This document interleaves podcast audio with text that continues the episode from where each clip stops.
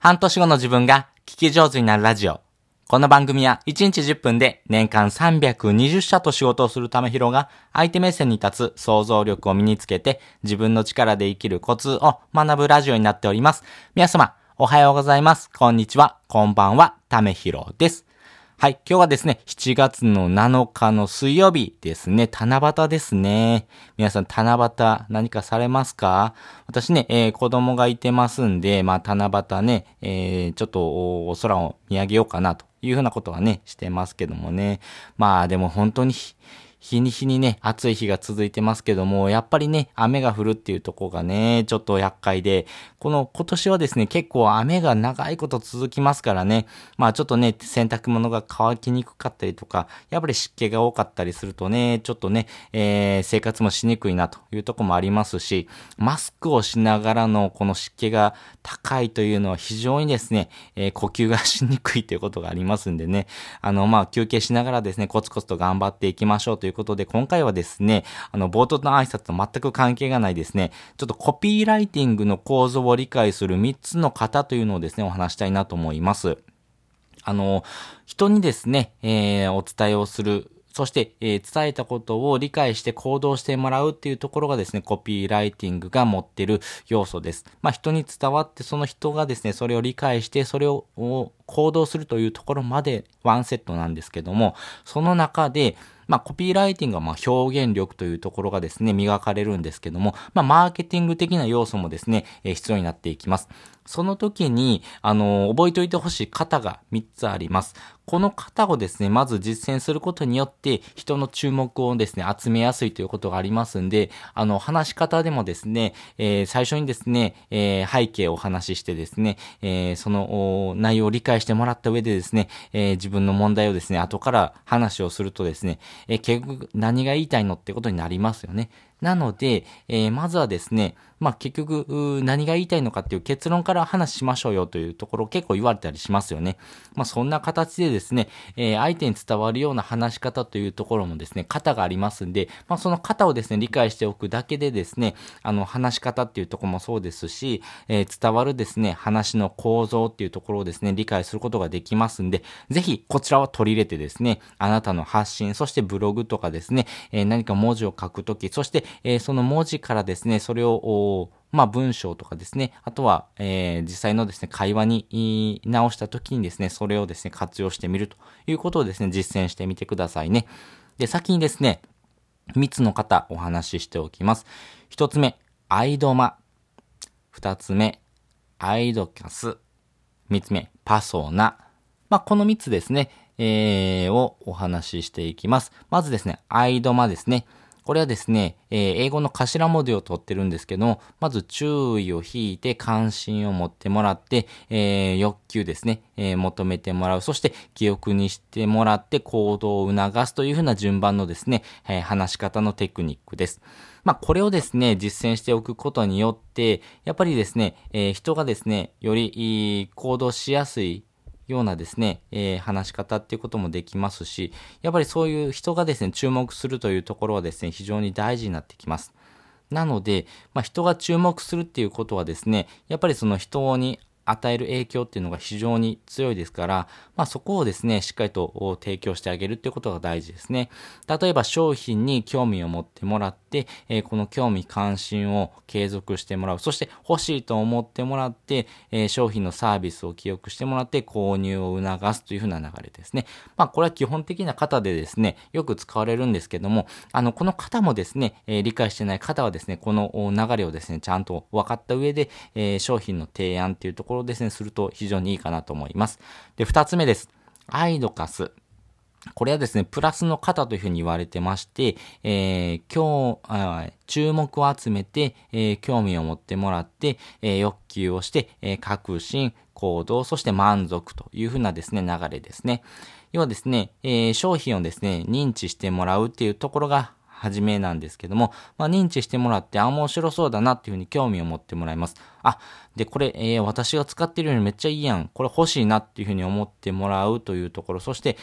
これ使うとこういう風な未来がですね、想像できるなっていうことをですね、確信してもらって、実際に購入ボタンを押してもらって、そして、実際にですね、購入後満足すると。いうとこですね。その方もですね、非常に分かりやすいですし、人にですね、情報を伝えるんであればですね、このプラスの欲求というところをですね、PR したですね、アイドカスというプラスの型をですね、活用するっていうのが非常にいいかなと思います。で、3つ目です。3つ目はですね、パソナですね。これマイナスの型というふうに言われています。これ問題定義をしてですね、問題を煽っ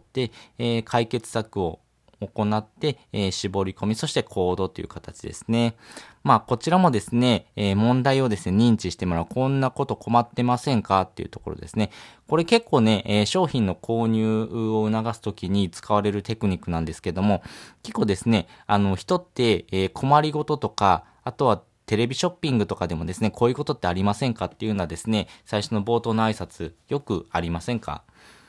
なので、やっぱりこの問題定義というところ、私もそれあるなっていうふうに思ってもらったら、まずは勝ちですね。そして、問題を炙り出すんですね。そのまま放置しておくと結構大変なことになりますよっていうところですね。炙り立てた後で、じゃあどうしたらいいのっていうことなんですけども、解決策は紹介いたしましょう。こんな形のですね、商品があってっていうところですね。そして、さらにですね、今だけの特典とかですね、今すぐ購入してもらうように促して、そしていざ購入を促すというとこですね。ここのですね、流れはですね、よくマイナスの型で、使われるんですけども、商品の購入っていうところはですね、やっぱりマイナスのネガティブな情報はですね、プラスのポジティブな情報よりもですね、6倍早く伝わりますよと。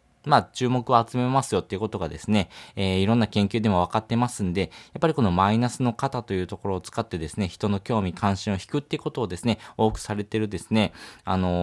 型が多いかなと思いますね。なので、このあたりのですね、マーケティングの型っていうのをですね、しっかりとですね、理解した上でですね、情報発信をすると非常にいいかなと思いますし、この型を使って、あなたがですね、発信する表現力、コピーライティングも合わせてですね、理解しておくとですね、非常に合わせてですね、相手に伝わりやすいような発信になりますんで、ぜひぜひこの型っていうのをですね、理解しておくとですね、いろんな場面で使えますんで、ぜひ活用してみてください。ということで今回はですね、コピーライティングの構造を理解する3つの型というのをですね、お話ししておきました。アイドマ、アイドカス、パソナというふうな3つの型がありますんで、その型に沿ったですね、提案をするというのがですね、鉄則ですし、ここをですね、理解してですね、どの型を使おうかなっていうところ、多くのですね、商品のランニングページとか見てくださいね。どれかの型をですね、使ってますんで、やっぱり自分がですね、どれの型でですね、興味関心を引くのかなというところからですね、自分も実際ですね、そういうふうなブログを作るとかっていう時にはですね、その型に応じたですね、発信をしてみるというのが大事になってくるかなというふうに思います。で、本日の合わせて聞きたいです。本日の合わせて聞きたいですね。求められるニーズを分析する3つのコツっていうのをですね、概要欄に1つリンクを貼っておきます。やはりですね、求められるニーズというのをですね、しっかりと分析してですね、どういう発信をする、どういう言葉を使えばですね、多くの人がですね、興味関心を示してくれるのかというところをですね、まずは分析しておくっていうのが大事になっていきますんで、ぜひですね、こちら使ってみてくださいね。よりですね、こちらと合わせてですね、聞いてもらうとですね、より深く理解ができるかなというふうに思います。そしてもう一つリンク貼っておくんですが、それがですね、無料で、ゼロからお金を稼げる仕組みをですね、作っていく、ロードマップですね。それをですね、手に入れることができます。皆さんですね、やっぱりその、サラリーマンというような働き方はですね、もう100年以上前からですね、続いている働き方なんですけども、やはり一つの収入口だけではですね、不安じゃないですか。やっぱり複数のですね、収入口を持っておこうというところもですね、大事ですし、国もですね、副業を推進してます。副業してくださいよ。自分の身は自分で守れるようにですね、行動してくださいよということをですね、促してますんで、ぜひぜひその自分でですね、お金を稼いでいきたいというところ、そして複数のですね、収入口、複数の蛇口を持っておくだけでですね、収入の柱が1本よりも2本3本と増える方がですね、より安定しますんで、あなたの生活を安定させたい。人はですね、ぜひ、ゼロからお金を稼げる方法をですね、構築するような仕組みをですね、学んでいってほしいなと思います。でですね、その仕組みを学ぶですね、ツールがですね、いけはやメルマガになっておりまして、まあ無料でですね、情報提供されてます。そしていけはやさんがですね、書かれてるメルマガなんですけども、非常に内容が濃くてですね、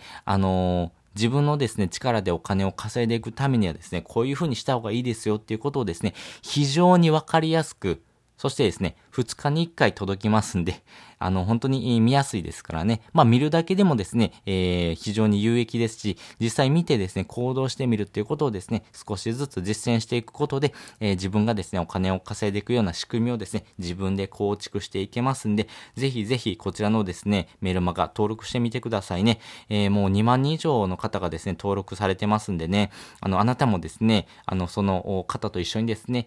情報提供をいただきながら、自分のですね、発信力をですね、高めてってもらいたいと思いますし、自分でですね、お金を稼ぐっていうことはですね、非常に難しいんですけども、難しいからこそですね、できるとですね、収入が安定しますんで、実際にですね、そういう発信をですね、してみるということがですね、いいかなと思いますんでね、ぜひぜひチャレンジしてみてください。ということで、本日もですね、お話いただきまして、ありがとうございました。また次回もですね、よかったら聞いてみてください。それじゃあ、またね。